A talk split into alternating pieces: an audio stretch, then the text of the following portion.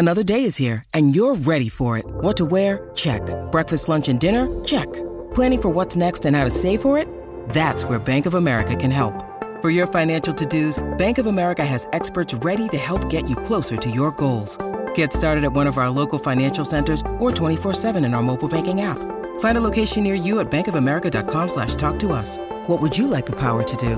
Mobile banking requires downloading the app and is only available for select devices. Message and data rates may apply. Bank of America and a member FDIC.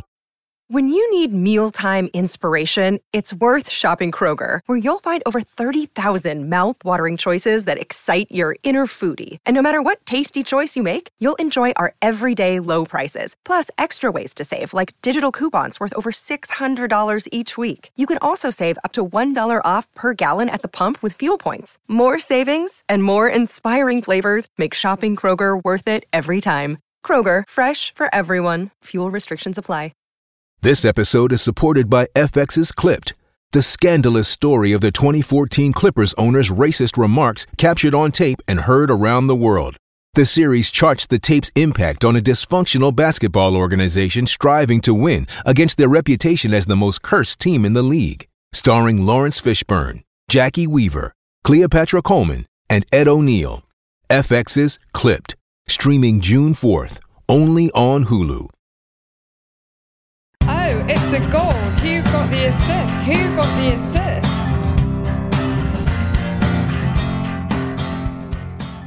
Hello, so we're back on a week of great victory for Kun captainers, but a week of introspection for others. Their calls are proven as wrong as a broadsheet journalist baiting clicks. Elsewhere, Richarlison and Maddison showed their worth at 6.5, whereas Jota found himself binned by many. To talk about this and other things, including someone's wild card being pulled, I wonder who that could be. Uh, I'm joined today by Nick. How you doing, mate?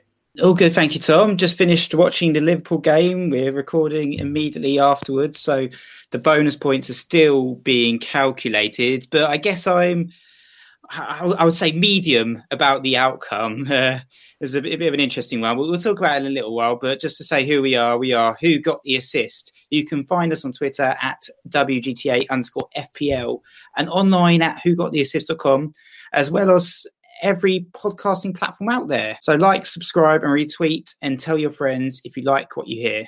And apologies again if you uh, were listening via Spotify last week. Uh, there were a few issues in terms of getting the podcast live on Spotify. Hopefully, it's now resolved for um, this this game week. So, Tom, what are we talking about this week?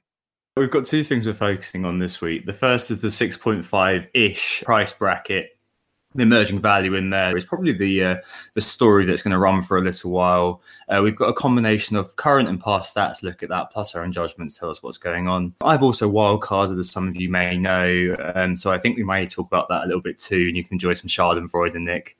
Uh, and we're going to talk about kind of when the right conditions may be to press that panic button.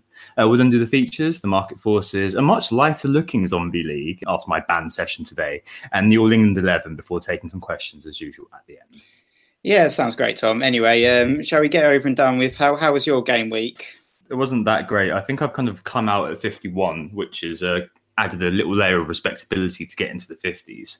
However, you know, we'll talk about this a little bit, but I've got to admit defeat on a few things. I principally, I've got to admit defeat on the idea that I can cover Kun um, in this run of fixtures with the idea that I have, which was to have Bilver, Mahrez, and Aubameyang also, all three of them kind of covering being 40 points down, obviously, on a lot of informed managers, and then being 20 down on managers like yourself, who captain Salah as well, is a pretty untenable position to be in. So, um, yeah, unfortunately, I, have had to pull the wild card as a kind of a defensive measure. Um, we'll talk about that in a little while. But yeah, yeah, not, not the best of weeks for me. A little made a little bit better tonight, but um, it could have been, you know, it could have been better, obviously. Uh, what about you, Nick? How did you do? Yeah, so I scored about 68 points, which um, I guess is kind of a middling score again, above the average, but not very not not very high above the average, below the top 10k average, I think, and it looks like it's possibly a red arrow for me as well, but it's still being calculated. Yeah, as I said about the Liverpool game, I think the last minute Mane goal, we got we got an assist out of it for our Salah, so that kind of you know, like you said, added a um, you know, a little bit of respectability to his score. He got 18 uh, for the captainers, so nine in total for the non-captainers. But when you compare that to the haul that Aguero got which was 20 points. And I was, I was coming umming and ahhing about captaining him as well. Uh, you know, a, a, few people out there um, suggested he might not start. We're not going to name any names, but um, there was a certain person in the speaker box uh, kind of was tempted when they said um, Zanka wasn't going to play because Huddersfield looked particularly weak um, without him, but ended up captaining Salah. You know, I got Mendy played really well, kind of deserved a hat trick of assists, only got two assists um, and eight points, which is quite a decent return. Obviously, having Aguero was great, 20 points, and Arnautovic got eight for me. I felt a little bit hard done by by Sigurdsson and uh, Ben Davies as their underlying stats were absolutely brilliant this game week, and they, they set up a number of chances for their teammates who couldn't score them. Um, also got the Robertson clean sheet, but other than that, you know, Mahrez, Jota, Van Aanholt, Patricio all blanking as well um, means it was kind of an average game week for me.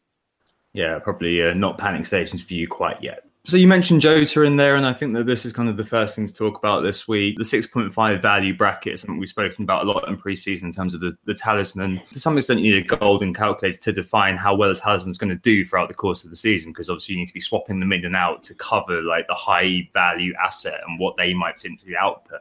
However, again, the 6.5 player definitely worth looking at.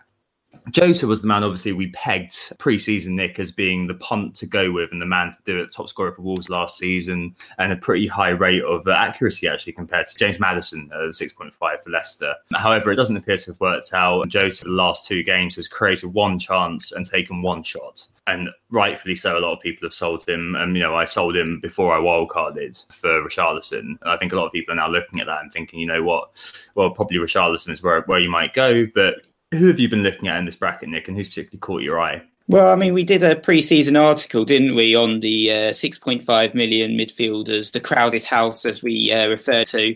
And oh, yeah. um, I've got something to confess, actually, Tom. I've actually already done a switch in this uh, position. I've, you know, I, I, followed the crowd, so to speak, and I, have swapped out Jota and I've brought in Richarlison and uh, it's a bit of a risky punt because we have actually looked at the underlying stats on Richarlison. He's far outperforming what he's actually been doing in the league. I mean, he's only had four shots and he's managed to score three of his four shots, which is pretty impressive. So the guys who um, owned him have done pretty well out of him, uh, all things considered. But it's, it's a tough one because last season he was so poor with his shooting, and he, I think he was the second or the third. He had the second or third most goal attempts um, last season. So I'm not I'm not so certain. I know you, you mentioned he was, he was doing a Capoue and it potentially was unsustainable, but if he can actually hit that sort of level of goal attempts that he managed last season, and he seems like he's been work. He's very young player, and he seems like he's been working on his finishing a fair bit over the summer. We could continue to see hauls from Richarlison, and with Everton's fixtures, I, I just had and the and the price rise as well. I just had to make that move. No, I absolutely understand, and I, I, probably would have done the same if I hadn't have kind of popped the wild card as it was. No, I think you're right on Richarlison. The thing is with Richarlison's the ownership, right? So the ownership is 30% now on Richarlison. So any goal that he scores is a rank killer for you if you don't own him. And, you know, we've got the fixtures coming up, which are very good for Everton, that we were picked up by many people at the start of the season. Uh, but Bournemouth, Huddersfield, West Ham, the next three, Arsenal game week six, which is a kind of a little bit of a, a little bit of a tougher game, but seven, eight, and nine again, Fulham, Leicester, and Crystal Palace. So that's six fixtures where Richarlison is in with a very good chance of returning. If he does return at 30% ownership, he is going to kill your rank if he scores. That said, the stats, as you've just mentioned, are a little bit interesting to say the least. Richarlison's XG is 0.92, uh, which means the quality of the shots he's had, um, he should have scored 0.92 goals by now. He scored three, which means he's got plus 2.08, which is much above the top XG scorer at this point last season, which was uh, Anthony Martialnik. He of scoring nine goals last year without anyone realizing fame. However, um, you know, Richarlison, I think, is a bit of a no-brainer call, I'm afraid we're likely to see a regression. I think that's definitely the case. Uh, I'm sure there are a few people who are looking at it thinking, well, he's going to regress, so why should I bring him in? Uh, the key is the ownership, and the key as well, as you've just kind of inferred, is the kind of yeah, so it's something intangible, isn't it? But I think that uh, there's always that element of form, which means that a player can outperform what the stats that they're posting. It's like the inverse kind of Cedric effect, isn't it? Where Cedric has famously always posted fantastic stats, but the output hasn't really kind of tallied up to it with Richarlison, it just looks like he's in unconfident form at the moment. He's with Marco Silva, his father figure, and I think that he, you know, at third percent ownership, you've got to really be thinking, yeah, no brainer. And I can see why you brought him in, and he's straight in my wildcard team as well. Yeah, I think that's it. I mean, at this stage of the season, we don't want to go too much into the underlying stats because, like we said, it's very early and and you, and it, you can't really notice trends, and it's more pointing out that if a player has brilliant stats in the first couple of game weeks, it's not necessary that they're going to be able to sustain that level of stats for the entire season. I mean, looking at Richarlison last season compared to this season, his minutes per goal last season was actually 565.4 minutes per goal, which is actually pretty poor compared to this season where it's um, 57.3 minutes per goal. But last season, his goal attempts was actually higher than it is now. So his goal attempts currently is sitting at 2.0 goals um, goal attempts per game compared to 2.5 last season. So he was actually making more attempts on average last season, which kind of underlies the point that you were making there, Tom. Yeah, I know what you mean. I know what you mean. I mean, let's look at some other guys in this bracket then, shall we, Nick? Uh, the first one probably actually is a little bit above it. It's Mkhitaryan at 7.0, Nick. And uh, Arsenal, of course, about to uh, embark on, after a tricky couple of first fixtures on a, on a run of fantastic games between game weeks 3 and 10. They've no teams from the top six last season. They're all kind of at, towards the top of the FDR and towards the top of our ticker. And the last game, obviously, um, he returned uh, Mkhitaryan. Um, he's kind of started the season as he did last season to some extent. And it's looking like uh, you know, for whatever reason, he, he's having a very good time with it. And you know, compared to Man United last year, um, he's posting very similar stats. Same number of goal attempts in the first two games. Uh, similar number of uh, uh, chances created, although he did create slightly more chances for United, incredibly, over uh, like last year. I think he got four assists in the first two games, didn't he? Uh, but Mkhitaryan is in the top three for attempts amongst midfielders with five, uh, one big chance there and uh, he's also the top for chances created amongst midfielders with seven, and he's created two big chances. That is uh, interesting, especially in the context of the fact that he has just played Manchester City and Chelsea. Um, so 7.0, I think that he could be one to definitely keep an eye on. And if you are looking to kind of, you know, if you've got 0.5 spare and you're you've sold Jota or you're thinking of selling Jota, or as part of a, you know your two FTs, I think that he may well be top of your list right now. Yeah, for sure. I think with Arsenal's fixtures, uh, they've got a great run coming up, and considering that they've had um, two really tough fixtures um, at the beginning of the season, uh, playing two of the best teams, to have um, the best, uh, like you said, created more chances than any other midfielder with seven and um, 26 minutes per chance created. That's pretty, um, pretty decent underlying stats. And now the run uh, for Arsenal is looking a lot kinder you'd like to see um, it's quite likely that he's going to start converting um, more of those chances, um, or his teammates will rather, like of Aubameyang, who um, unfortunately didn't deliver for you, Tom. But we're not going to talk about that for the moment. Uh, yeah, yeah.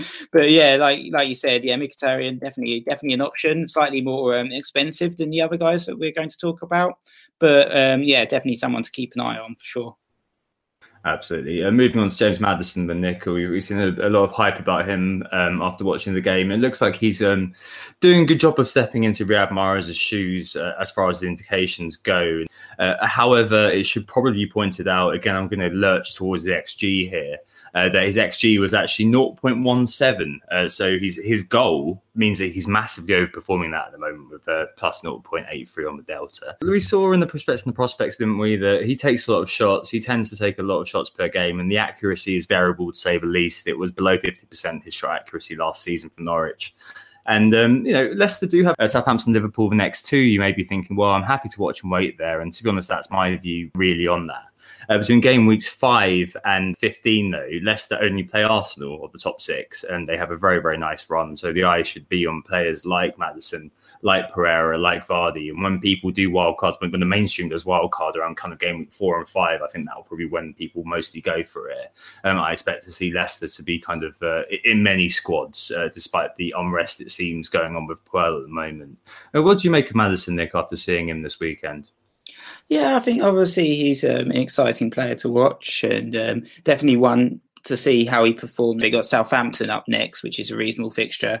Then they got Liverpool, which is a tougher one, and after that, they've got quite a nice run of uh, Bournemouth, Huddersfield, and Newcastle. So it'll be interesting to see how he performs in the uh, next couple of fixtures and if if he is uh, worth the hype, as they say. I mean, his underlying stats, like you mentioned, they're not the most impressive out of all of all of the 6.5s, even if he is passing the eye test. I mean, he, he's made seven crosses, zero have been successful, which sounds like a throwback to uh, non-watch there. But yeah, no, um, I think he's definitely one to watch, but not necessarily someone that I would um, recommend bringing in at this moment in time, considering the uh, other 6.5 million midfielders that are on offer.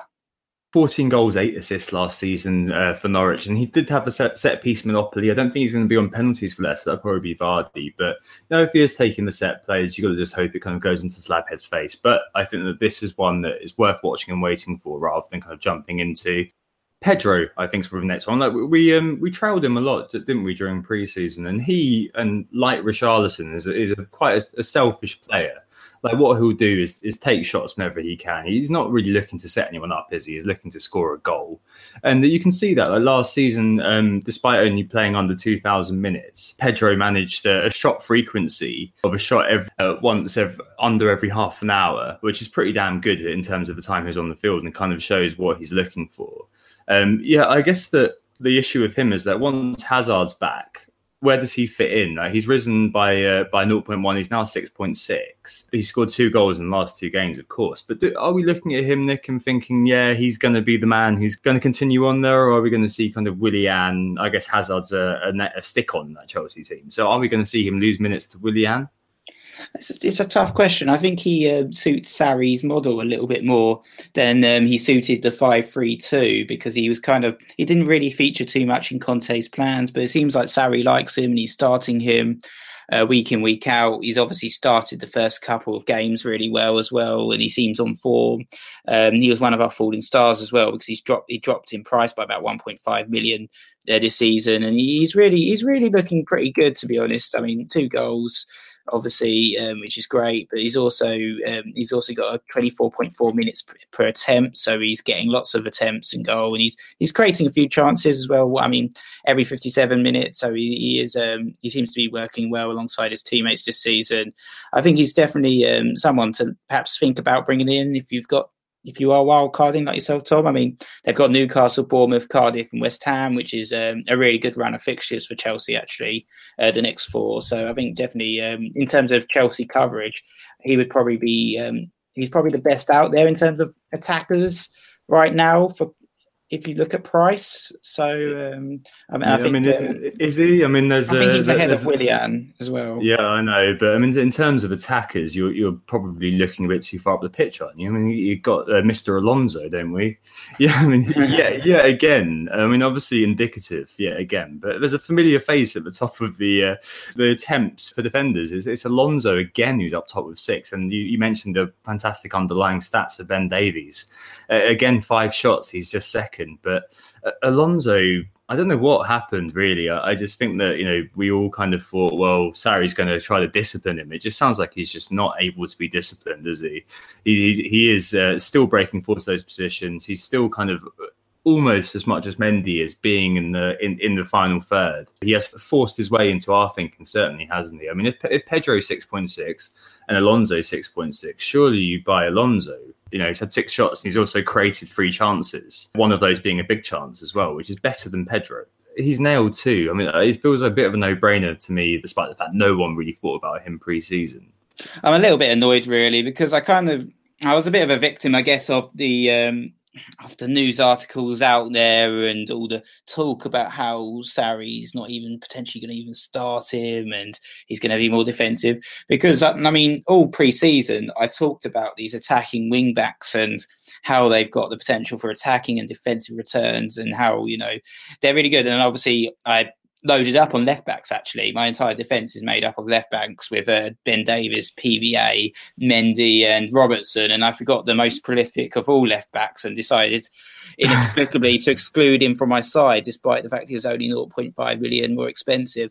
And um, yeah, I missed out on the returns that he's got, and now I don't have the budget to actually fit him in, which is a little bit irritating for me unless I take a, a minus four. But yeah, I mean, obviously. Um, Alonso is great. You know, we talked about him a lot last year. He was one of our favourite players to watch all season. You know, he was he was so prolific with his attempts, and uh, and he seems like he's really hit the hit the ground running this season as well. Definitely uh, someone to look at if you are wildcarding. I'm, I would be surprised if you didn't bring him in with Chelsea's fixtures. Like I mentioned, they're pretty good. But yeah, with Pedro, I mean, I don't see why you can't double up. To be honest, you know, 13 million pounds on two really attacking Chelsea players. I mean, what's not to like about that? Absolutely, it just depends on the team structure, which we'll talk about in a minute. But um, yeah, um, I mean, I, I, still probably think that Alonso is probably your man um, if you're looking to cover Chelsea, kind of back and front almost. And you know, as you just mentioned, they've got Newcastle, Bournemouth, and Cardiff. The latter two fixtures are at home. Those are fixtures that FPL managers should be looking at and kind of licking their lips about. I'm afraid um, if you don't own any Chelsea players, you should be really looking to get some in pretty soon. I'm sure things will sort themselves out and things will kind of uh, uh, self right themselves. I mean, there are a few other players here. I mean, there's your man Siggy, um, there's Walcott, there's Lucas Moura as well. There's Ryan Sessegnon who got an assist to kind of uh, bring himself back from the brink a little bit. Um, but I mean, is there anything to say about these kind of other guys, these other guys in the picture, or is it really kind of a case of Richarlison, Mickey, Pedro and maybe Alonso kind of dominating the scene. I mean, there are cases to make for those other players. I think it all comes down to like if you're wanting to differentiate from the masses, so to speak. I've um, still got Gylfi Sigurdsson, so I'm actually doubled up now in the Everton uh, midfield. But I mentioned his his stats were actually pretty decent. He created six chances, which was more than any other player this um, game week. He was really unlucky not to get an assist actually, which you know was bit annoying. But um, you know, he obviously with Everton's fixtures, I think he definitely will get some attacking returns pretty soon. He's definitely one to to watch. Uh, Sessegnon, I wouldn't say he's a good idea to get in at the moment. He uh, he's only had I think he's he's had a chance every ninety minutes, which isn't isn't great. But and Fulham had, did have um, quite a tough fixture this game week, and I think Fulham's fixtures are starting to look a little bit nicer. Um, they've got uh, They've got Burnley up next, and then they've got um, Brighton, and then they've got. I think you know um, he is an option, but I think with the other options at that price bracket, I wouldn't necessarily go for Sessegnon. He's a little bit unproven in the Premier League. Yeah, and there's always kind of your man Walcott as well, who didn't who like at six point five seems to be kind of the, the forgotten guy uh, with Richarlison getting a lot of the love. I mean, Walcott has been weighing in at around the same sort of stats level um, as Richarlison. So he's created two chances, same as Richarlison, and then he's taken three shots compared to Richarlison's four, and two of his shots have been big chances as well say, uh, which is kind of one, which is the same as Richarlison. So, you know, it seems like both those wingers are getting forward. It's just kind of how it's all going to work out with uh, with Bernard and things like that. But you know, there's definitely a lot in that price bracket, and it looks, it sounds like Richarlison's kind of the man if you don't own him already, and if you don't own him, um, I mean, I probably would go for Mkhitaryan, and I will be going for Mkhitaryan on my wild card. Will you be uh, looking at Mickey in time soon, Nick? I don't know at the moment. I am thinking about an Arsenal player, possibly even a defender like Bellerin as another option. Hasn't hit the ground running this season, but um, with the with the decent Arsenal fixtures, I think he's definitely uh, one to watch and probably the best asset in terms of defence. So if I was looking to, uh, ideally, I'd like to upgrade Ben Davies to Alonso, but if I was looking to downgrade, then it would be Bellerin, or I might even just stick with uh, Ben Davies seeing, seeing that Manchester United conceded three against Brighton. Surely he's, he's due an assist now. Yeah, he's definitely due in some ways. It's just whether he's going to realise that. Who got the assist? Who got the assist? Right. Uh, so, uh, sh- shall we move on quickly uh, to my wild card then, Nick? So, it's an interesting time. Fortunately, I, I had to kind of go for it despite the cause of for optimism last week. Uh, for whatever reason, the, well, the the gamble that I mentioned didn't really pay off, and uh, I was zero for three. Um, I had uh, well, Aubameyang, I had Bilver, and I had Mahrez, and the three of them didn't score uh, to cover the 40 points that Sergio Aguero created for his captain captainers, 20 points for non-captainers, that is. I kind of decided to pull the wild card, and I think it's worth kind of talking about talking about that generally. I think you know everybody else will be talking about this in a couple of weeks, so it might be worth kind of getting in first a little bit. Um, uh, and the reasons for the wild card pull for me are thus: um, the first one was getting the player in. Um, I always said, you know, getting a wild card is contingent on one player emerging that I need to buy. Uh, this was Kun Aguero, and I probably should have, um, you know, I probably uh, outfought it a little bit. Any goal from him now is a rank killer. He's going to be number two own player. I can't be stubborn about that. I just need to sort it out. to get him in the squad I had, I'd have to donate points, and those are points I simply didn't have to donate. Um, it also mean that I was behind in terms of transfers. So if people are buying in Alonso or something this week or looking to move Richarlison in, um, I'd be buying players to template up for the week before and cover that week before rather than kind of planning my team forward. And uh, yeah, part of that is just accepting my gambles didn't really work out and to just reshape and course correct as early as possible. Um, I think being stubborn and letting the rot to set in wouldn't have been a good idea. I've got to show some bounce back ability, as Ian Dowie would say. So, Nick, after that's happened this weekend, do you think I've made the right decision to wildcard, or are you uh, are, are you still unsure about what I've done and why I've done it? Well, I can understand the arguments you're making. I just worry about wildcarding so early means that you're going to you're chasing points to a certain extent. Obviously, a lot of people have these players in their team and they've already scored these points. Now you're going to be 50 odd points behind some of these players who have the likes of Aguero, who have the likes of Alonso, Mane, if you're thinking about him as well. And you'll also be you'll be also be missing your wild card. So when suddenly Kane scores a hat trick and has a great run of fixtures and everyone's wild carding and bringing Kane in and Aguero looks like he's being rotated for Jesus after that first six fixtures, you know, hypothetically. And you might feel like you're falling behind them again because they're all wild carding and you're having to take hits. And, you know, I mean, obviously I understand why you've done it, but uh, and it is a bit frustrating. We obviously both backed Riyad Mahrez and he hasn't done anything yet. We, you backed Aubameyang as well, who's not scored any of his chances. But then we always knew that Arsenal had two really tough fixtures at the beginning of the season, and you didn't bring him in for those two fixtures. You brought him in for game week three to seven for Arsenal as well. So you could have stuck with it, I guess. We'll see. Your team's looking so fresh, so clean. So we'll, we'll see how you see how it works out. It might be the best move of the season. Might might save your season, as you said. Yeah, exactly. I mean, I probably will keep um, Aubameyang. Actually, I think part of it is basically about coming back swinging with a soon-to-be unaffordable side. So the idea is looking at Aubameyang, looking at Kun as, uh, and looking at probably Zaha as the front three, um, having three in midfield, probably Mkhitaryan, Salah definitely, and probably Richarlison at the back, having a back four of uh, Mendy, Alonso. Um, it would have been Wan-Bissaka, so probably I'm going to have to end up playing um, the next Salah, N'Golo Kante, the next game at least, and then uh, probably Ederson in goal, so Ederson, Mendy, and Kun being my uh, my three Man City players. Uh, I'm not too happy about playing the defensive wild card, but I think sometimes you've got to go on, you know, got to play the defensive. If that makes sense if you're in a position like I'm in. Um, I think some, sometimes as well, there's a little bit of a wider point to be made here about the nature of advice. Um, we tend to say this a little bit later on in the year, don't we? But I think it might be pertinent to just say quickly now. Um, remember sometimes that people are looking at things from their perspective. People do find it quite difficult to step into other people's shoes. So, for example, this week, I think people, I was thinking about it on um, on Sunday night, should I wildcard? Uh, people were advising me not to, and I asked them, who's your captain this week? It was Kun Aguero. Um, so it's very hard from them from their perspective to think about how it would feel if they didn't own that player, um, and it was coming from very much perspective of um, well, I wouldn't wildcard, so you know, uh, I think that definitely influences people's view. At the moment, uh, it's one of those things where a few boxes have been ticked in terms of the conditions to wildcard, which are you've had a bit of a setback, you need to make changes to your team. Um, you know, I wanted to keep Aubameyang, but also get Kun Aguero in, which is looking like a minus eight. I don't have those points, and I think that it's definitely kind of worth doing. I, I definitely know what you mean in terms of you know, in the future, I'm going to have to probably be a bit more planned about what I do. But nonetheless, I do this most years um, in terms of uh, wild carding early. It's kind of you know what maybe one two weeks earlier I normally would, but I've got time now. There's no midweek fixtures unless unless I'm the Burnley owner, which I'm not. There are no real rises around in the IB. They're more around this sort of time, so I can take advantage of those. For example, I'm sitting on Mane at the moment. I may well get 0.2 out of him.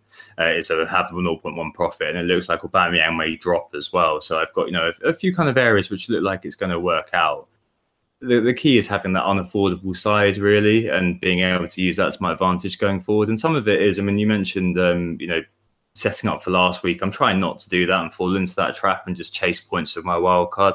Some of it is about kind of balancing hindsight and foresight and uh, in terms of foresight you know having mickey and Auba in my team is probably where I'm going to go with it, and kind of have those Arsenal fixtures in mind, have space to have bring a Leicester player in, have space to bring X, Y, and Z in. It's not ideal, but it is what it is, and uh, you know sometimes you just got to take uh, take what you're given really and deal with the circumstance in front of you. And I think that's kind of the, the key for me in terms of wildcarding generally. As FPL Connect has said many times, we give you the tools, but it's up to you to decide. In terms of your wildcard, Nick, what are your plans? I mean, do you have any thoughts for it at the moment? What are the conditions that would make you wildcard? I don't have any plans at the moment. I like to take each game week as they come. It's, I normally tend to wildcard around game week seven, game week eight. Wildcarding um, around that time last season really paid off for me. Actually, that's when I really started to see a big increase in my overall rank. Um, there were a few players really hitting for around that time, as I've said before on other pods. I think it was Sterling for Manchester City was one player that I brought in that was really good at that moment in time. And there's, there's like, I think I brought in Stephen Ward from Burnley, and I think I managed to catch like 0.5 in price rises from him as uh, oh yeah, um, God, I remember him. a few assists for me as well, and uh, yeah, he was he was just a random player that really really benefited um, my team at the time. So I think yeah, it'll, it'll be a wait and see. I can't see myself wildcarding um, until at least game week six. So I'll probably keep the core of my team for the next few game weeks.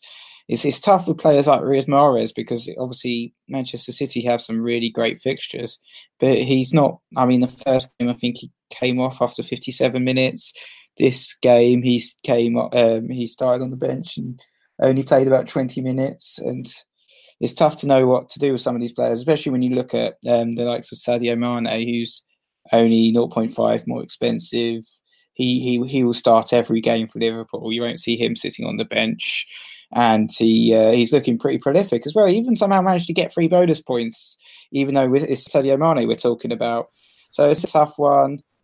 I still want to have three Manchester City players for these fixtures as well. So I've, I've gone off on a little bit of a tangent there, talking about Mahrez and Mane, but moving back to to wild cards, yeah, I think if I have like an injury crisis, I may be forced to pull the trigger. Or if I have a really poor game week, like you said, you've had a you've had a pretty poor game week. It's, it's very early in the season, and maybe this is the impetus you need to, to sort your team out and, and get going. Yeah, exactly. I mean, uh, you know, last year obviously didn't quite pay off um, because Kun was an accident in a taxi in Amsterdam. but you know, the year before, I pulled the wild card around this time, and um, that kind of propelled me up to uh, to my final kind of uh, position of just outside of 20k. Year before that, pulled the, pulled the wild card um, around this time as well. Ended up 2k. So you know, f- things change, and I, I, think that sometimes it's, it's, just very much down to the situation in front of you, and it's just about kind of adjusting to what you see in front of you. Okay, uh, let's take a break there, Nick, and move on to the features. Who got the assist? Who got the assist? So we're back and we're going to do our market forces section. This is our section where we use our uh, FPL NTI data to describe the movers and shakes in the transfer market. And Nick's the man across the numbers. Uh, what, what are you seeing this week? So um, I guess there's no surprises. Who's top of the net transfers in this game week? It's um, first it's Mr. Richarlison. Now we talked a little bit about him already he's a popular pick. I've already drafted him in. He's he's in your wild card. So we're two people that have jumped aboard the uh, the Richarlison wagon. We've got on the back of the bus and uh, we've uh, signed him up into our teams. Um, Two hundred and ninety-five thousand managers have transferred him in this game week alone uh, so far, which is no surprise. As you mentioned, Tom, is, his um, ownership's now over 30%. Secondly, most transferred in player, surprisingly not first, I guess, is, is Aguero. He's had over 200,000 transfers in after that uh, brilliant performance against Huddersfield. Um, we've talked about Man City's fixtures as well, which are brilliant. Um, they're playing Wolves up next, but they've also got Cardiff, the likes of Brighton up next, um, Newcastle as well. So, you know, really good fixture run for Manchester City. And uh, his teammate Benjamin Mendy, who um, we declared a must own on Twitter, he's uh, third in terms of transfers in. Uh, he he was absolutely brilliant. He was he was playing um, so Manchester City lined up with five uh, defenders, and he was playing wing back, and he was just creating so many crosses. I, uh, it was ridiculous the amount of crosses coming from that guy, um, and he, he, showed some goal threat as well. Um, he should have had three assists really, but he only got two assists. But that actually that puts him on four assists for the season, which is, is brilliant for a defender after just two games. So you know who who knows how many he'll end up on at the same season. He's already had two price rises. He's up to 6.2, but he's still looking like an absolute bargain considering the um, attacking returns and the defensive returns that he has on offer. I mean, those three aren't surprising, are they? Really? Um, I mean, I'm, I'm sorry, Richarlison, but I think that Aguero is probably going to be the top guy who comes in uh, for a lot of people this week. Um, we're seeing sales of Jamie Vardy, who uh, got sent off. He's going to miss. I think. I think he's going to miss one game. But over 110,000 people have sold him off now. And interestingly, um, for my wildcard kind of hopes, 82,000 people have sold Aubameyang ahead of that fantastic run of fixtures. I mean, if he did watch the game, uh, he did uh, obviously sky a very very easy chance, which seemed a little bit unlike him, but equally it sounds like from Borussia Dortmund fans, he's a little bit kind of hot and cold. I'm just kind of hoping he does kind of pop back into back into form. Um, but equally, you know, people are just making the swap, aren't they, because of the Kun output and kind of the the rage of being without Kun. Um, and I think Mendy, you know, we, we said at the start of the season, we spoke about him an awful lot. For 6.0, he's actually underpriced. I think he's probably going to be 6.5 slash 7 next year if he carries on at this rate. Um, interestingly, in terms of transfers out, we don't really see defenders in the top five, do we?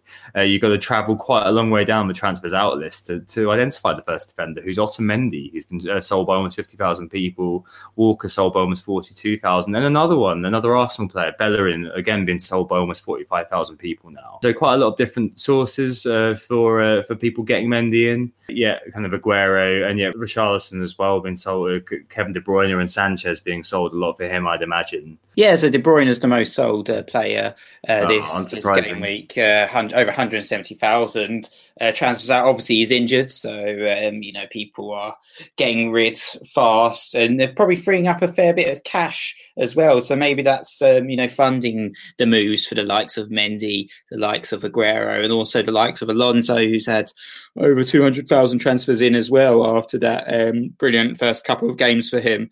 So yeah, no surprises there. Premium defenders, um, Alonso and Mendy being drafted in, um, the likes of Sanchez, likes of Eriksen's being sold heavily. There's a few people I've seen on Twitter who kind of had to make a decision between Eriksen and Mane, and they picked Eriksen, and they're regretting that decision quite um, vocally. So it's um, he's Eriksen's had over eighty thousand transfers out and Spurs have Manchester United up next, which is another tough fixture for them. Yeah, I can imagine there's going to be a real exodus there. Um, to, to be honest with with Mane, he's not quite in the top five yet, but 120 uh, 225,000 transfers in so far. I think we're going to see after that goal um, more people uh, buying uh, buying Sadio, and I think it's going to be interesting for me as well because I'm going to make a decision really whether I keep Mane, who I'm going to sit on and hope for a 0.1 out of at least, uh, whether I actually keep him on um, in my wildcard whether he ends up going in the end for that Aubameyang plan that I mentioned. But it's quite a difficult one in terms of trying to understand uh, whether he's the one or just the prototype in the team that I've got. Um, uh, finally, I guess uh, Mkhitaryan, we mentioned him a minute ago, uh, being brought in by almost 150,000 people so far. So 150,000 people have really heard this pod and, uh, and have acted.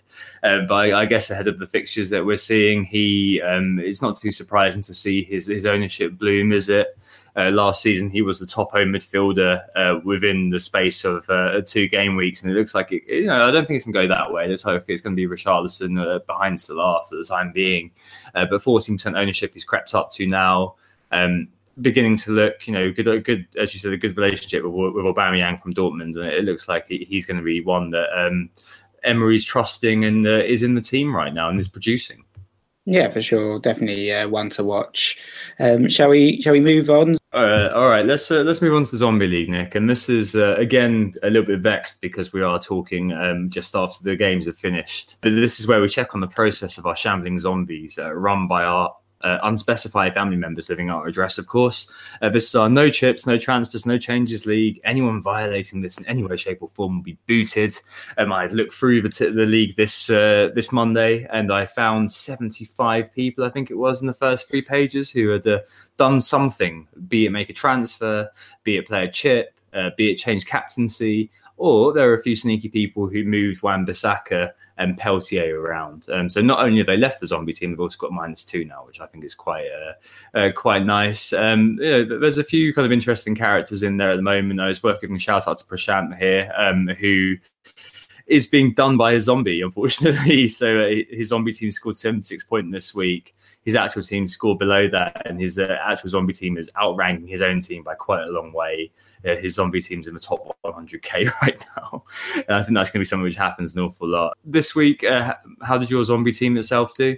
So I scored 50 points. Maybe if you remove um, some more people, Tom, I might actually see a green arrow, but mm. it's um, looking unlikely at the moment. I scored 50 points. Um, so I've got Salah and Kane, um, who both got returns. My um, five man at the back didn't work out too well for me this game week. I got the eight from Mendy, but uh, Keane, David Luiz, uh, and Vertonghen all blanks. And I actually had um, a knockout assist sitting on the bench. So. Uh, not ideal um, game week. Um, Arnautovic also got 88 points, but yeah, 50 points um, in total sees um, my zombie team sitting currently 585th uh, in the league.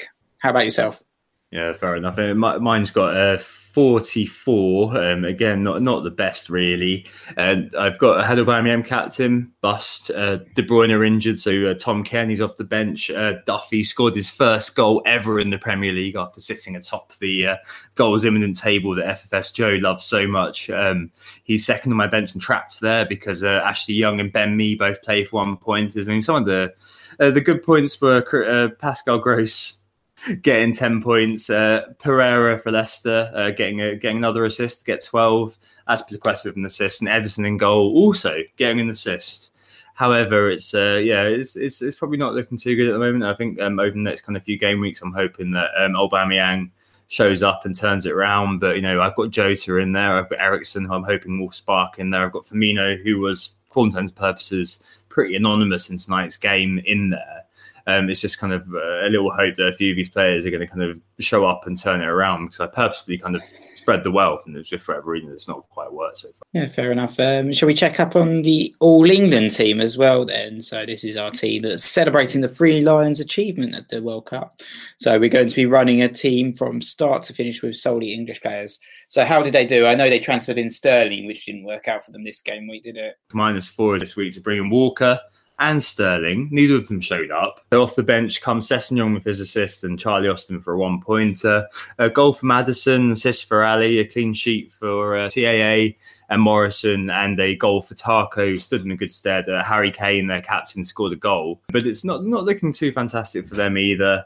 Um, after 52 points and quite a poor start to the season. And we might wildcard soon. I'm just not too sure really what to do because we've got you know Jamie Vardy isn't around, it is suspended at the moment. If Raheem Sterling and Kyle Walker had played, I think we'd be looking at a very different story. It's just the case that they've been kind of victimised by Pep, omitting both of those key players for our All England team. There needs to be a hope that it's going to kind of improve in the future. But I mean, that week is looking pretty dicey for the All England team as well, with the key men, uh, Harry Kane and Dele Alli being away at Man United, uh, which isn't particularly good if Sterling and Walker return, then that's obviously all well and good. But you know, the captaincy is quite a vexed issue. I may end up actually uh, taking the gamble that uh, Sterling uh, does show up and play away at Wolves. Um, he looks like the most likely captain choice at the moment, with Josh King, Austin, uh, James Maddison, and uh, and Townsend all having kind of adverse fixtures. So. It may be Raheem Sterling who takes the captaincy, and we hope that he kind of comes on and does something in his one game that he's going to get uh, every other game, I suppose. Yeah, I guess um, yeah, kind of, kind of makes sense to to back Sterling. He didn't start the last game. You'd like to think that he's going to get a go against Wolves. I mean, in terms of transfers, there's a few options, I guess, out there. You could be covering another English Manchester City player in John Stones, who played the last game. Another potential rotation risk for you, though. Um, or, yeah. Kieran, or Kieran Trippier, who um, scored a worldie of a free kick. Um, like he did against Colombia, um, not Colombia, like he did against Croatia in, in the World Cup. But obviously, you, know, you mentioned uh, Spurs have a trickier fixture against United.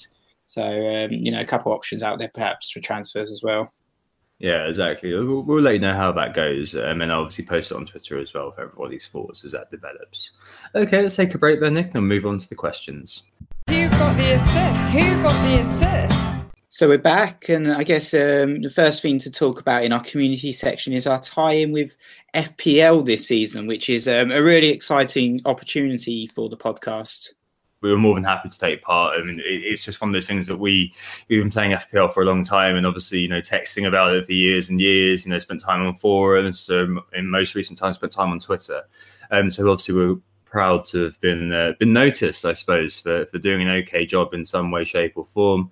Uh, just to know for anyone who's wondering, we're not being paid, um, and uh, we are kind of g- giving our uh, giving our views um, just as part of kind of a representation of the community. It's a really great opportunity, and we're, we're obviously really thankful and really grateful to have been recognised we're thrilled to be involved with FPL and the Premier League. Um, so yeah, look out for us. You can find um, our comments um, on the the Scout part of the website. Uh, normally two two two times a week, but we'll, we'll see. Um, you know, depends depends on the article. But yeah, watch out for it. It's, it's an exciting opportunity. So um, we'll, we'll, move on to the uh, who got the assist mini league. If you haven't joined already, our league code is five one six dash 441 um, and it's still refreshing so we don't have a proper update for you for now but looking at the um, the sort of the top of the league there's some really high scores that are worth mentioning uh, jonathan cargo bisgard scored 110 points with his barely fantasy team we've had uh, 111 from uh, gary cocker diddy or deschamps and um, Andrew McKinnon also scored 105 points with being on Arnautovic. Uh, but at the moment, and I don't want to say for certain because it's still refreshing, that the top top of the league looks like it might be Lazaros uh, Kalatizidis um, with Drink Team, and he scored 121 points, which is absolutely mental. Um, a brilliant score, and that's after scoring 98 points in game week one as well. So he's doing really well. Um, it'll be very interesting to see what his overall rank is uh, because he scored his um, game week one rank was 19516, and at the moment he's saying his game week two rank is 10552. So who's in his team, you might wonder? He Well, he obviously captained Aguero for 40 points. He's also got Arnautovic, eight points. He's got Salah, nine points. Richarlison, nine points. Mkhitaryan, 12 points. Mane, 10 points. He's also got Bilva, your man, two pointer. Um, he's got Mendy, eight points. Steve Cook, 14 points. Oh, my Robert, God. Robertson, seven points. And Fab uh, Fabianski for a two pointer in goal. So that's a ridiculous score. Uh, very well done absolute dreamland that isn't it? When you get every single one of your players uh, almost returning. Uh, let's move on to the questions then we've got a few this week and a few of them about a, a very uh, familiar theme uh, after watching the performance uh, this evening of Mo Salah. Um, obviously didn't score was through on goal twice uh, didn't quite make it and, and it was Mane who was able to convert and a few people have kind of written in about him. I think probably the first place to start with is the question that Aaron Tom Bartley and a few other people have asked about Mo no Salah, but I feel like we ask this every every game week almost. Um, but should we even keep Mo with the uh, the tough uh, tough fixtures that are coming up after game week three? I think it's definitely worth keeping. You're talking about a player who's just got eight points in game week one and nine points in game week two. Obviously, he's 13 million, but any other player, you'd be thrilled with that sort of return, and and you'll be looking at a player that everyone will be trying to draft in and fit into their squad. So yeah, definitely. For me, um, he's a season keeper, and I'll probably continue to captain him. Obviously, it'll be nice to see some more returns from him, perhaps double figure returns. Nice to see more bonus points coming his way as well. And he is, to a certain extent, being outshone by his cheaper teammate in Sadio Mane, who who, like I mentioned, picked up the three bonus points. But you know, Liverpool, their fixtures aren't too bad. They got Brighton up next at home, so that's a, that's a you know great fixture. Another potential um, captaincy. I probably will captain um, Salah again. So for me, I'm, I'm keeping him. I'm, I'm certainly not thinking about selling him, even if um, you know the likes of Mane are knocking on the on the door of my team. Yeah, exactly. I mean, I could be uh, very aggressive with my wild cards um, but I'm not going to be. I think that I think that having Salah just seems like a, a suicide to go without. If I have wildcarded to bring in Kun because 30% is kind of where I want to be, um, then uh, yeah, if, if, I'm getting rid of a player who's owned by uh, by upwards of 50% of the game, then I think that I'm probably asking for it. So I'm probably not going to be doing that. You just mentioned uh, Mane then a couple of people have asked about um, FPL royalty, particularly asked about this. You know, who goes alongside Mo Salah? Everyone they kind of copy that uh, Liverpool setup. Well, it's an interesting question, really. Who sits alongside Mo Salah? Um, I think one of the defenders is is pretty much a given at this point. Um, if we look at it just from an overall ownership sort of level, a Liverpool clean sheet is really going to hurt you if you don't own a Liverpool uh, defender. That that's kind of the way it is right now. Um, Van Dijk, Robertson, and Alexander Arnold are all owned by over fifteen percent of people. Um, so you know, feasibly forty five percent of the game plus um, has a Liverpool defender in situ. Um, I think one of them is absolutely you know essential. Um, watching TAA tonight, um, he is worth every penny of that 5.0, but not worth 6.0. He hasn't been underpriced. You know, he's quite a quite a defensive fullback in a lot of ways. Was passing ball uh, backwards rather than kind of rampaging into the space. He's not that kind of player. What he is is, is a tidy footballer, um, a young footballer who's who's going to make mistakes. And the crossing isn't fantastic. You, are going to be looking kind of a random assist, maybe a random goal from a set play. But for 5.0, you get what you pay for. You know, with Van Dijk and Robertson, Van Dijk was just you know immense today. Very easily, you know, near the free bonus every game. I think. And if they can sort out how they do set plays, I think he, he could be on for a couple of goals, given what a monster he is. And Robertson, you know, very, very impressive. Could have, could have had an assist for Salah. Salah could have assisted him. So, um, yeah, I think kind of having one of them is key in kind of the, the four positions. We saw Firmino today looking a little bit out of sorts. And I think that, you know, in contrast, Sadio Mane started the season on fire, up to 9.7 already, owned by 30% of the game. And why not after 26 points in two games? Got Brighton up ahead next. And people who uh, don't own Mane, uh, including Unic in the last game, were cursing themselves when he scored. And I think that that's kind of indicative of the sort of player that he is. So if you're looking for a second Liverpool kind of attacker, um, I wouldn't look much further than, uh, than the former Southampton man. Uh, what about you, Nick? Uh, what are your views on the on, on the Liverpool kind of uh, counterpart to Salah?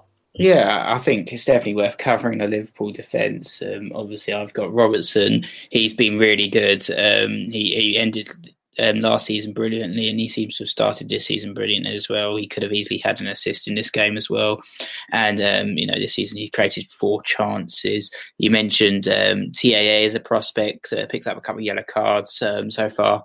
He's actually he's created 19 crosses, though, which is more than any other defender, but only actually three of those have been successful. So his, uh, yeah, not, not his, uh, his, creation, um, his uh, chance creation stats aren't particularly impressive. And there's always a threat of uh, Nathaniel Clyne, Nathaniel Clyne, who who might uh, you know only play less than half the time, but you know I think uh, TAA seems to have that nailed slot in terms of uh, right back slot at the moment, and then of course Van Dijk, um, your man Van Dijk, um, who's uh, you know he's, he's an aerial threat, isn't he? And uh, could easily get on the end of one of those corners. Uh, for me, though, I think Robertson. Um, I, I, prefer Robertson to Van Dijk, and I think uh, Van Dijk uh, Robertson seems to have uh, be getting more bonus points and creating more chances, um, so has a higher higher chance of attacking returns. And then obviously with um, Mane, um, yeah, he's a he's a great pick to be alongside uh, Salah if you can afford two Liverpool players. Um, you know, I think he seems to be ahead of the players, the other players in his price bracket. The Manchester City midfielders um, don't seem to be really hitting their stride quite yet because of all the rotation that they're suffering. Um, and then you've got likes Eriksen also in that price bracket who's not looking too great. So perhaps Mane is, is the perfect complement to um, to Salah in midfield. Yeah, exactly. Not on penalties, it seems. If James, James Milner's on the pitch, we had a few questions. Is Salah still worth it despite not being on penalties? Well, last season he took two and missed one. So he's got one one of his 32 goals from penalties. That's nothing to worry about. But you know, Mane, I think a lot of people initially bought him thinking, oh, he might be on pens. Doesn't appear to be the case in Milner's playing, um, but still has had a really magic start. Moving away from Liverpool, then I uh, got a couple more questions. Nick, the first one's on third strikers. Uh, FPL Ogre um, asked Ings, King, uh, you know, Callum Wilson. If you're looking for a third striker, who's the man to be buying and why? Oh, the age old question about um, first Because I thought you might throw um, Andre Gray's name into the hat as well oh, after he managed to, to score uh, this weekend. And also um, his uh, counterpart, Troy Deeney, who, um, and I think Jay Eggersdorf's a big fan of, and he, he managed to get a 12 point return from him this game week. I remember um, you famously uh, bringing in Troy Deeney for Aguero um, one season and me thinking, what the hell are you doing? And, and and that was um, that was the time when you had a bit more luck than you do now, and uh, he got he got a big return, um, and it paid off for you actually, which is an interesting one. There's also um, another person, another name I'd like to throw in and that's Alexander Mitrovic. Did really well for Fulham in the Championship last season.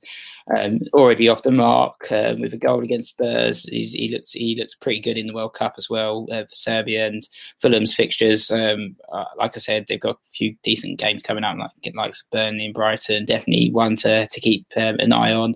I quite like Ings though. Um, Ings at his price bracket, 5.5, just frees up a little bit more cash, um, which allows you to invest in, in your defence or, or your midfield a little bit more as well.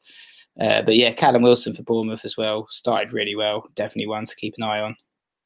Yeah, exactly. I mean, you've covered off a lot of players there. I think Danny Ings is definitely the one. I mean, a few people have noted that he's only played uh, just just over two hours uh, of the season. He's taken nine shots so far uh, scored one goal, um, but you know eight eight attempts in the box, um, and he looks a very kind of clever player, doesn't he? He looks like the sort of player who's good at linking the uh, midfield to the attack as well. He's happy to drop deep, and I think he's the sort of guy who uh, has multiple point streams, as we noted last week on our kind of little look at him. It looks like he's going to be able to kind of contribute goals and assists. And to be honest, it doesn't really matter who he plays for at five point five. If he's a, if he's a player with a record of scoring over ten goals, if he is fit playing for a fairly okay team in Southampton. I mean, the next kind of you know the next kind of seven fixtures up until game week ten aren't that bad at all. They only play Liverpool and Chelsea, of top six teams last season. Uh, the rest of the the fixtures are kind of fair to middling. But I mean, for five point five, if you've got a player who's scoring what every three games, two and a half games, I think that's more than decent. And I think that yeah, if you're looking for a third striker, you want to be minimising the cost while kind of hoping for value for money. And Ings being priced, as we said last week, as a Liverpool bench sitter, uh, but now appears to be a, a starter for, uh, for for the Saints. Uh, seems to be the way to go. Um, I don't really see past. I mean, yeah, you got Mitrovic for a little bit more. Uh, but but I think probably we're going to say Ings there, aren't we? Uh, the, the, final question this week is uh, DDG. Uh, do we get rid of De Gea? Uh, Magic Darts has asked. Uh, do we sell uh, due to the Mourinho meltdown. And I think this is kind of part of a wider question. I've seen a few people on Twitter, for example, FPL Amy saying, you know, let's get rid of Man United altogether. I want off. And uh, you know, I, I, agree as well. I've gotten rid of De Gea despite kind of my initial kind of thoughts on him, just because it just looks like you know I've seen this movie before. I know how it ends with Mourinho in the third season. Nick, what do you reckon for De Gea? I mean, he's still owned by uh, thirty uh, percent of people. Um, I mean, obviously you didn't own him, but if you do own him, if you did own him, would you be looking at kind of getting rid this week or getting rid of him in the near future? I, I, think, to be honest, I argued this at the beginning of the season that you know De Gea, his his underlying stats were pretty good this uh, last couple of seasons, but his uh, points per value compared to 4.5 million goalkeepers is not as high. You can free up 1.5 million pounds and invest uh, wisely elsewhere by getting in a 4.5 million defender uh, goalkeeper. And the likes of Etheridge are doing really well for Cardiff so far. He's already got 22 points, having somehow saved two penalties in his opening two Premier League games, which is, uh, you know, pretty obviously quite fluky. He's not going to keep that up, but I think. You know, there are quite a lot of decent options around that price. Um, you got McCarthy at Southampton doing well, Hennessy at Crystal Palace, um, Foster um, at Watford as well. You've also got my man Patricio, who's done pretty terribly so far. but, um, he's another 4.5 million goalkeeper. And, you know, I think for me, a goalkeeper position, you can set and forget it. Yeah, with a 4.5 million goalkeeper, he's going to get you plenty of saves if they play for a lower lower level club um, even if they don't keep a clean sheet. Even the likes of Hamer managed to somehow um, get nine saves in that Manchester City mauling. So, you know, there are a few there are a few options out there in terms of cheaper goalkeepers. And I don't think it's worth, especially in Manchester United's current form. And um, yeah, terrible performance against Cardiff is, is worth uh, spending that sort of money on on De Gea. But then, if you're wild carding, yeah, fair enough, get rid of. But I wouldn't waste it. I wouldn't necessarily waste a transfer unless you're you're desperate to to get in the likes of Alonso, and, and the only way you seem to be able to fund it is by selling De Gea. Yeah, I've seen a few of those. Your man Patricio is an interesting one, obviously indicative stats, but they conceded four goals and their XGC, their ex expected conceded goals, is only one. Uh, so they've conceded three more goals than you'd expect them to. So maybe there's a case to say they've been a little bit unlucky. Uh, Wolves and maybe there's a case to say they're going to be doing a little bit better in the future. So maybe that will be a, a reason for you to keep hold. Hopefully, yeah, hopefully you'll actually be able to make some saves because that, that reflects badly on the goalkeeper as well. That XG, but yeah, yeah, exactly. Well, I mean, maybe he's just adjusting to, uh, to to life in the Premier League and adjusting to the new season, as we indeed all are. Right, there's a theme to every pod, Nick, and last week it was, of course, Kaiser Chiefs. Uh, well done to John O forwards getting in there and getting it first. There's a theme this week as well. So transfers and captains. Then obviously I'm wild carding. I'll be captaining Wes Salah. Christ knows what's going to happen to my team over the course of this week, but um, I'm probably, as I said earlier, going to be balancing hindsight and foresight, having Arsenal players as well as kind of uh, covering a lot of the main bases. Um, and hoping that uh, there's a brighter tomorrow after a, a very, very poor beginning. Uh, what about you, Nick? Uh, what transfers are you making? You've already mentioned the Richarlison one, of course. You're making another one, and uh, who are you captaining this week? So I've got another free transfer. I'm weighing up what I do with it. If I, uh, you know, swap out Davies for the likes of Bellerin, or even take a minus four and get Alonso in. Um, there's a few options out there, but at the moment, uh, yeah, I haven't made any. I haven't made a second transfer. Obviously, Jota's already left my team for Richarlison, I'm actually uh, thinking of captaining Salah as well, like yourself. Um, you know, I'm a glutton for punishment, so if, if Aguero gets another hattie, I'm not going to be happy. But I think um, I prefer Salah against Brighton at home. Um, I'm also actually tempted to play Hamer um, in goal. Oh God, no way! Um, got, he's got Cardiff at home ahead of uh, Patricio, who's got uh, Manchester City. I just don't think I'll be able to handle it. Um, if uh, Patricio concedes six goals or something. So uh, no, yeah, surely not. So surely not. Um, it's tempting. It's just just for the lols. I think I'm going to play Hamer. So uh, yeah, that's that's my team for for this week.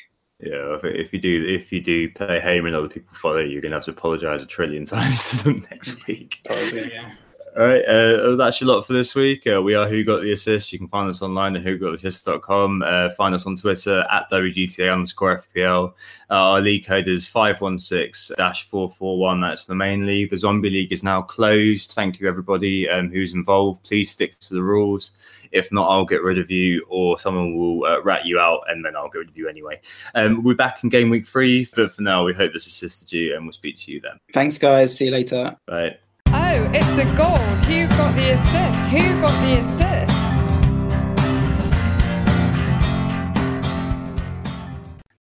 Sports Social Podcast Network.